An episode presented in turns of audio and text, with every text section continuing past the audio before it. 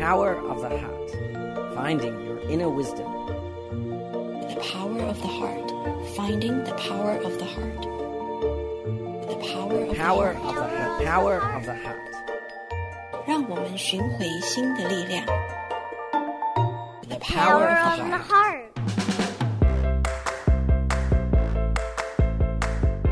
Thank you for joining us today. My name is Yuru Chao. You're tuning in to the Power of the Heart on Da Ai Radio. Let me share with you a tour to guide children to like bitter melon. Let's listen to Lovely Thursday, Bitter Gourd Day.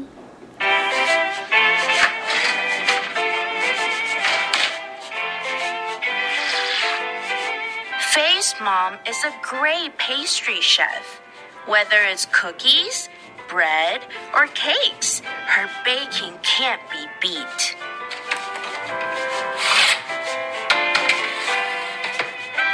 She always misses pickup time at Faye's school because her dessert shop is always very busy.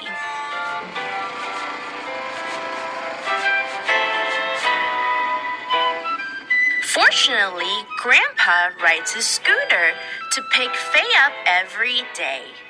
Then they go back to Grandpa's home together, have dinner together, and wait for Mom to finish work together.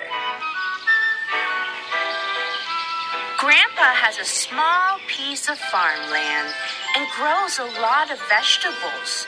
Faye loves to play in the fields. Let's go home.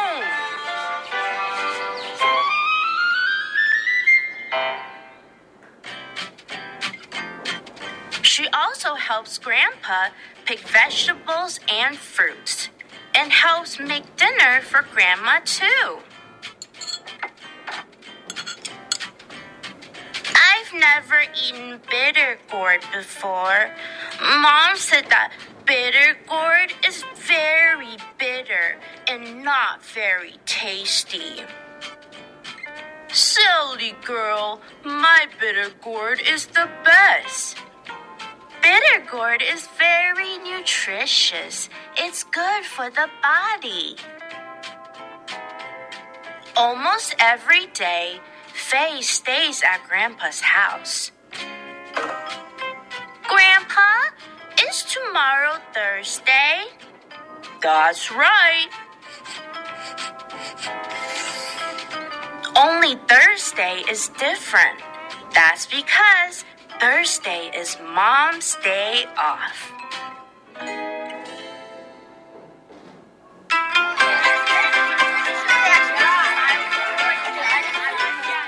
Only on Thursdays does Mom pick Faye up from school. Only on Thursdays can Faye make dinner with her mom. Today, the teacher says to everyone, Kids, we are going to grow a vegetable. It's a gourd. It's white and green. Its skin is bumpy. As it grows, it needs to be supported by a stick. Does anyone know what it is? I know. It's bitter gourd. Is it a loofah? It's cantaloupe. Build a trellis. Plant the seed. Water it. The teacher gives each child a small book and asks them to keep a diary of the bitter gourd as it grows. Faye takes careful notes in her diary. Every Thursday, Faye has one more thing to look forward to sharing the latest news about her bitter gourd with her mom. The bitter gourd sprouted today. The, the bitter gourd grew bigger today. Today we bagged our bitter gourds.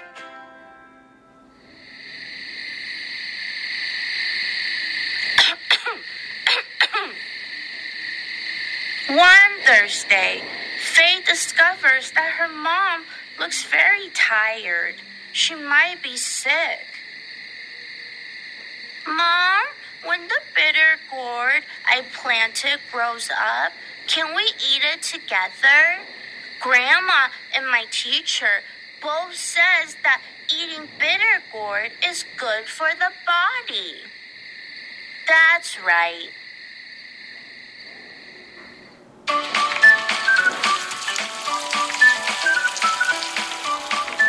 So Faye takes more serious care of her bitter gourd. She looks forward to the day when she can harvest her bitter gourd.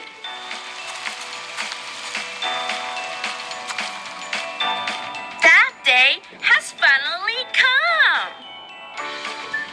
Okay, kids, today you can pick your bitter gourd and eat it with your family. Faye takes her plump bitter gourd home with a sense of accomplishment. I planted myself.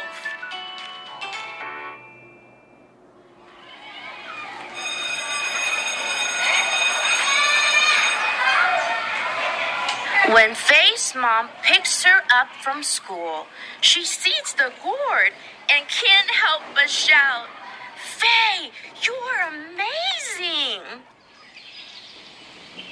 Mom, can we cook the bitter gourd for dinner? Okay. Mom seems ready for this day too.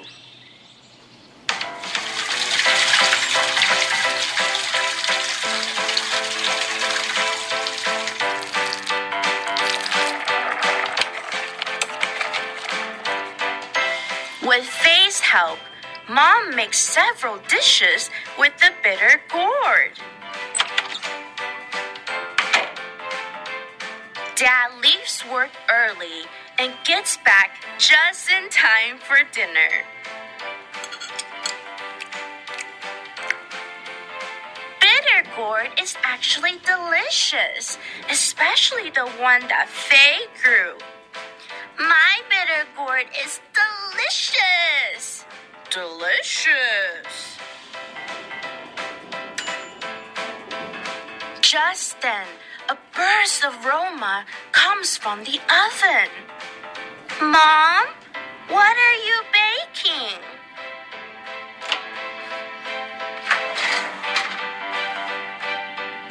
It's bitter gourd cookies. It turns out that mom made a dessert with the bitter gourd. She made them for Faye to share with her classmates. No one has eaten bitter gourd cookies before. Everyone looks forward to them, but they are also a little scared.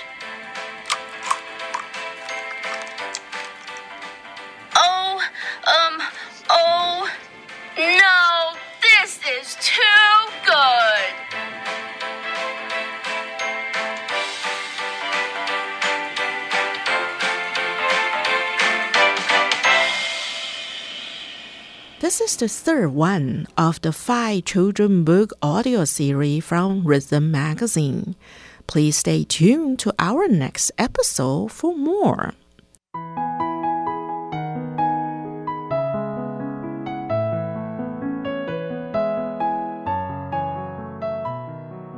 Welcome back to The Power of the Heart.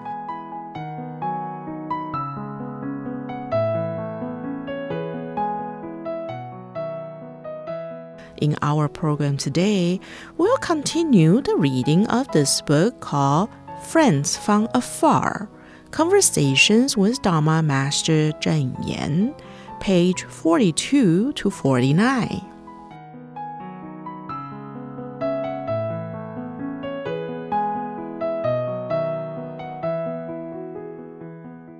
Friends from Afar Conversations with Dharma Master Cheng Yen, compiled by Jingsi Editorial Group. Page 42 with journalists from CTS News Magazine on Religion. April 25, 1996. Miss Hu, Mr. and Mrs. Huang, and others from CTS News Magazine came to visit Master Cheng Yen. Mr. Huang, throughout the many years I have worked as a journalist, I have had the opportunity to listen to the discourses of many great masters. I feel that the Dharma these masters expounded is good, but it is very hard to put the Buddha's teachings into practice. Although it is good to know Buddhist principles, if you don't actually practice them, you cannot rise to another level. Ms. Hu says, I have also heard many Dharma masters expound the teachings of the sutras. However, most of them are focused only on making their next life better. I'm confused by this because isn't it overlooking the present? Master Cheng Yen replies, Actually, the past, present, and future is not saying that the end of this life is the beginning of the next life. The truth is that every moment, the previous seconds and the next second is the past, present, and future. Lifetime only refers to a period of time. It does not necessarily have to do with the birth or death. Therefore, the most important thing is to do one's best at the present moment. Don't talk about future lifetimes. The present is the most important. Miss Hu asked, I am truly blessed to be here. I have encountered many masters before. Unfortunately, for some reason, I felt distant from them. But since I came to Tzu to do this interview, I feel that Tzu is very close to me. I don't attend Buddha services often because I feel that after the sutra passage are recited, that is the end of it. It doesn't have much to do with my everyday life. However, Tzu puts the sutra into action I feel that what Tzu does is closely related to everyday living. Mr. Huang says, what she means to say is that people face many challenges in life. When we encounter a difficulty, we have to face it bravely. But there are also many joyful things in the world. The question is how do we face the unknown events of the future? Master Cheng Yen replies Buddhism sometimes gives people the impression of being passive and strict. Actually, that concept is biased. The teachings on suffering are not about focusing only on one's own personal suffering. Indeed, even if one is well off, one still feels for and empathizes with other people's pain. Sakyamuni Buddha was like that. He lived in a very comfortable environment and never suffered, but he was able to see beyond that. Miss Hu says, generally, People think that Christianity is more active because they contribute resources to rebuild remote villages and help the poor. Buddhism, on the other hand, give people the image of a practitioner shutting himself in for the purpose of self cultivation. Now Tzu is engaged in relief work. So we hope people will see the active spirit of Buddhism and rectify the impression of passiveness they have had in the past. Master Cheng Yen says, It may have been like that more than 30 years ago, but it is different now.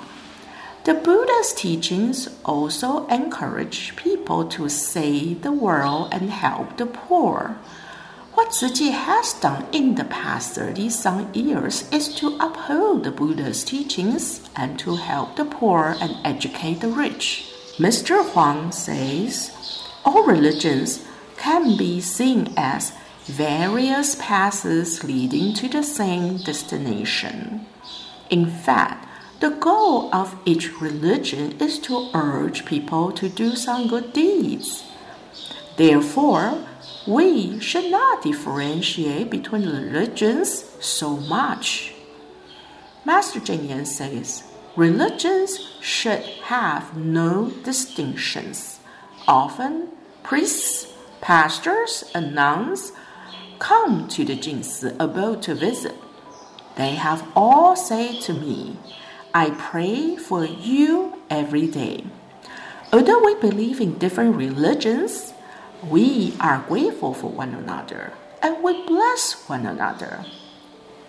Miss Hu says there are many sects in Buddhism, such as Zen, Pure Land, Vajrayana, and so on. Usually, those who follow the Buddha's teachings will sit in meditation May I know your opinion about Zen meditation? Is sitting meditation the only way for us to maintain a peaceful mind? Master Cheng Yen replies, I think our everyday activities such as walking, standing, sitting, and laying down are all inseparable from Zen mindfulness. As long as our minds are free of discursive thoughts, with a simple and pure mind, one is practicing Zen. Sitting meditation serves to allow our minds to calm down, to not be influenced by the external environment.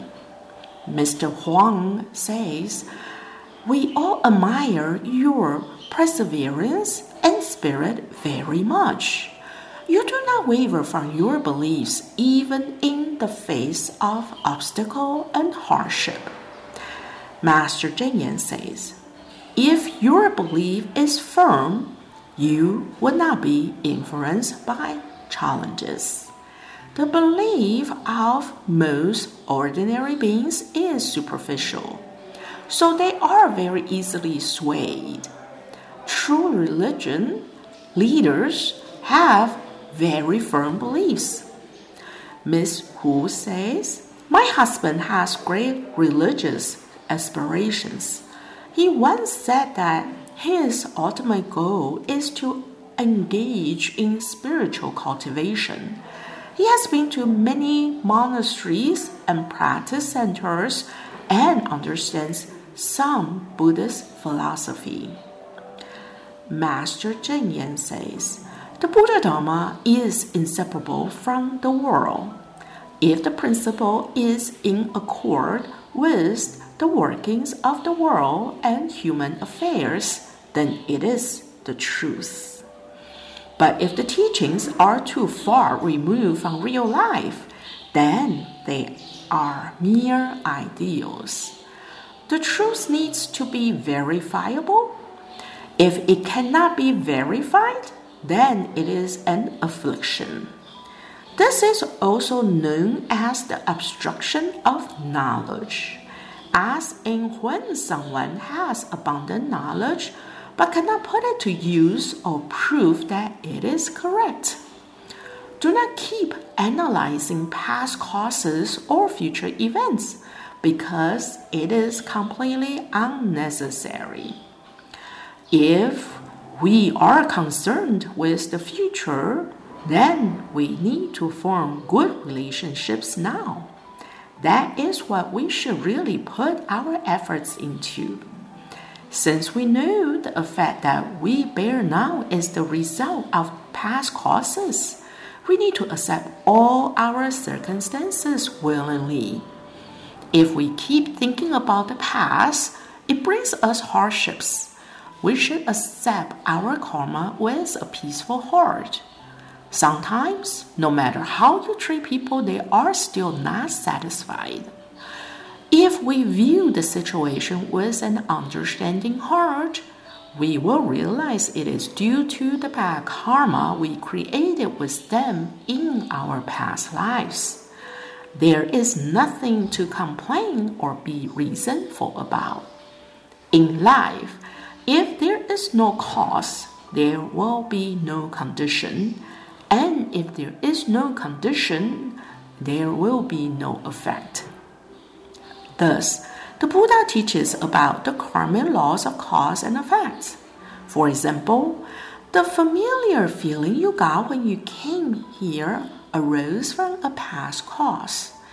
That is why you feel warm and fulfilled. The urge for you to become a member of Chi after experiencing its joy is the effect. Then, in the future, certain feelings may arise when you hear someone mention Chi. That is what we call karmic retribution. Some people think the common law of cause and effect is superstition. Actually, we eat because of hunger, and then we do not feel hungry after eating. This is cause and effect. Within one day, there are many cycles of cause and effect. Therefore, we should not arbitrarily declare that something is superstition just because we do not understand the religious vocabulary. Ms. Hu says, Religion also brings me joy. However, at work, colleagues often compare and compete with one another.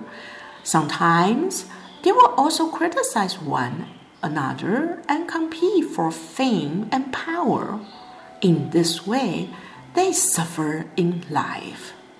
Master Cheng Yen says, In life, suffering is inevitable and having issues over things make it worse. Chi's solution is for everyone to practice containment, gratitude, understanding, and acceptance. Those who are competitive or suffer when they do not measure up. Those who have the experience of encountering the less fortunate will become content and grateful.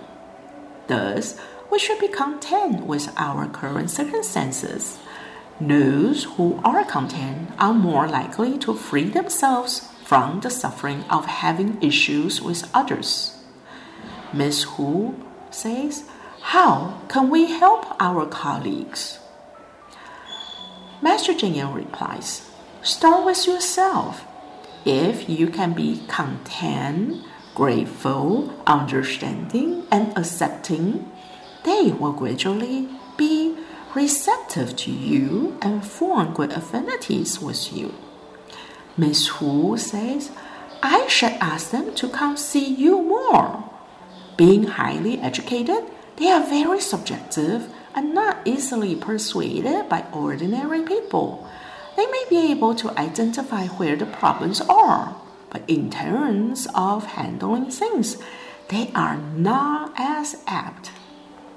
Master Cheng Yen replies, This is what we call the obstacle of knowledge. The more knowledge one possesses, the more egocentric one becomes. Such people tend to be narrow minded because they think too much. However, their way of thinking is not penetrating.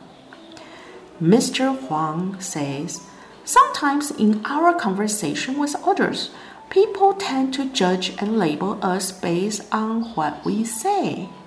For example, we are vegetarians, so they think that we were different from them. Then, when we need to interact with them, in general, people are not very receptive to us. Master Cheng Yen says, Do not mind too much what others think about you. If you see being a vegetarian as a healthy lifestyle, you will hope that others could be like you. because vegetarianism makes people more energetic, diligent, and healthy. We should not worry too much about this. If people regard you as a friend only if you dine with them, then these people are not true friends. Good friends respect one another. They will not mind what you eat. By taking on the vegetarian diet, we are developing our compassion. One cannot bear to eat the meat of living beings. There is a doctor at City Hospital. His son quit kindergarten because the school lunch program included meat. He has been a vegetarian since birth, so he could not stand the smell of meat and could not get used to the cafeteria at school. Miss Hu says, in order not to cause trouble for others, we will eat vegetables that are on the same plate as the meat. Can we eat eggs? Master Cheng replies, At the abode, we do not eat eggs, but at Chi Hospital, eggs are often offered to the patients. Actually, milk, vegetables, and beans provide sufficient nutrition already.